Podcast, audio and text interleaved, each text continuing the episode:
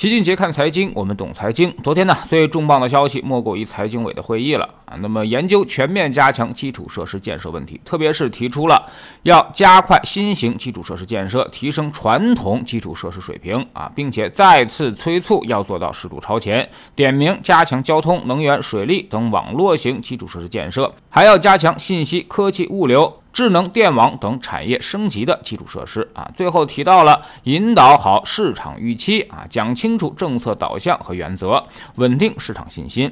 最后这句话啊，其实是很明显的说给股市听的啊。那么最近股市跌的确实是有点六亲不认了，连基建今年这么确定性的东西，大家都没有信心了，基建也出现了明显的下跌，这个呢就有点实在说不过去了。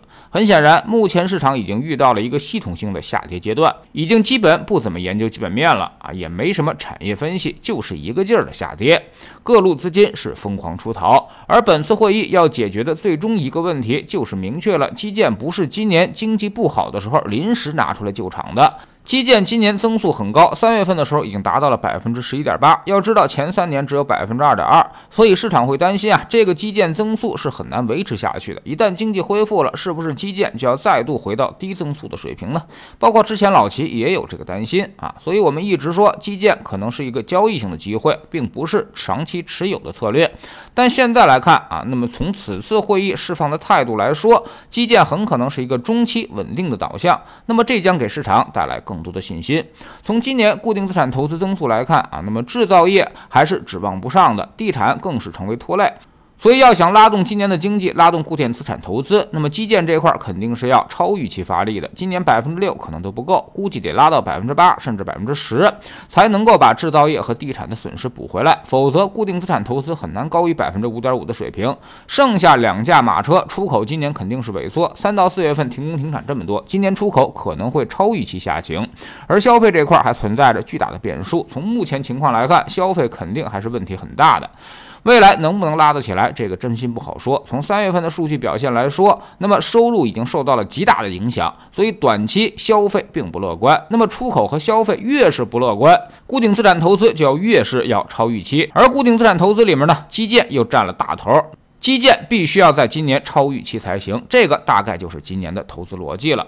那么对应的，现在市场上啊，其实已经不起什么作用了。股市最近的下跌，主要就是对于经济基本面悲观所造成的。在疫情之下，现在产业链停转，这个影响是无法估量的。老齐最近呢，也走访了很多大的机构，调研了一些基金经理，大家呢态度十分迷茫，因为现在的经济状况是十分不正常的，所以找不到确定性在哪，属于一个典型的混乱期。但其实老齐总。总是告诉大家啊，预期这个东西是行为金融学的基础。当一致性预期发生的时候，其实呢，就是未来我们胜算最大的时候。经济产业链停转，并不是外力所造成的，而是我们主观意愿造成的，所以它并不是什么常态。要全面恢复，其实也是一句话的事情，没什么不可能，只是想不想。现在选择就是两害相权取其轻，觉得产业链和经济还能够扛得住，所以采取了当下的政策。而一旦觉得扛不住了，那么随时可以矫枉过正，让经济重新启动。这种事情呢，其实之前是经常发生的。所以一旦行为转变，那么整体预期也就会完全转变。那么，基于悲观预期的市场下跌，其实呢也没啥可担心的，因为这也是不正常的现象啊！大家不可能永远这么悲观下去，而且还越来越悲观，那肯定会恢复常态的。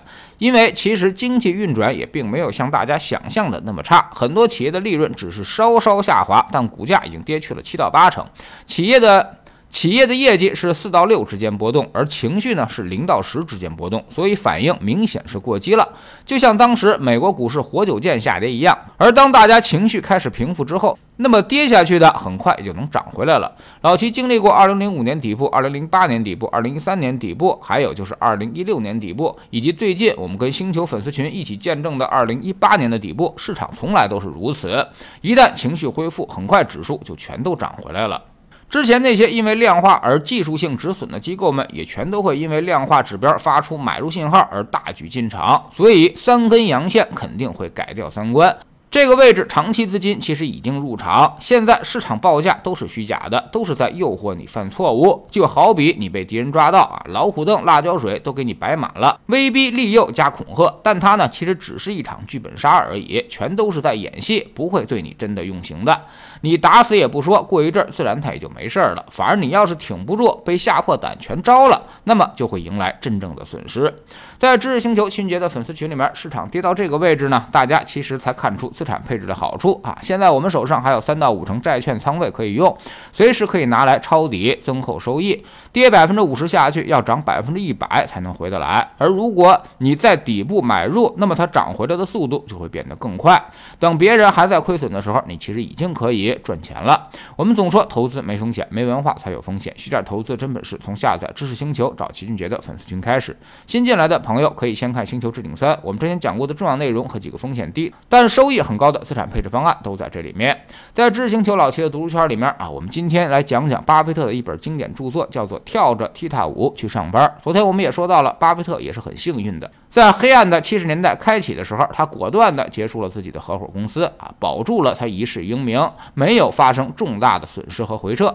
那么他随后又是怎么面对美国股市十年不涨的呢？现在加入知识星球，找老齐的读书圈，每天十分钟语音，一年为您带来五十本财经类书籍的精读和精讲。之前讲讲过的二百三十多本书，全都可以在星球读书圈置顶二找到快速链接，方便您的收听收看。苹果用户请到齐俊杰看财经同名公众号，扫描二维码加入，三天之内不满意，可以在星球 APP。右上角自己全额退款，欢迎过来体验一下，给自己一个改变人生的机会。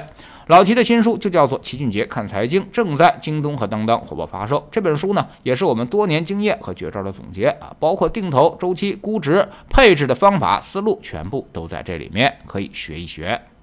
喜马拉雅的小伙伴可以在 APP 顶部搜索栏直接搜索齐俊杰的投资书友会，老齐每天讲的市场策略和组合配置以及讲过的书都在这里面。读万卷书，行万里路，让自己获得提升的同时，也可以产生源源不断的投资收益。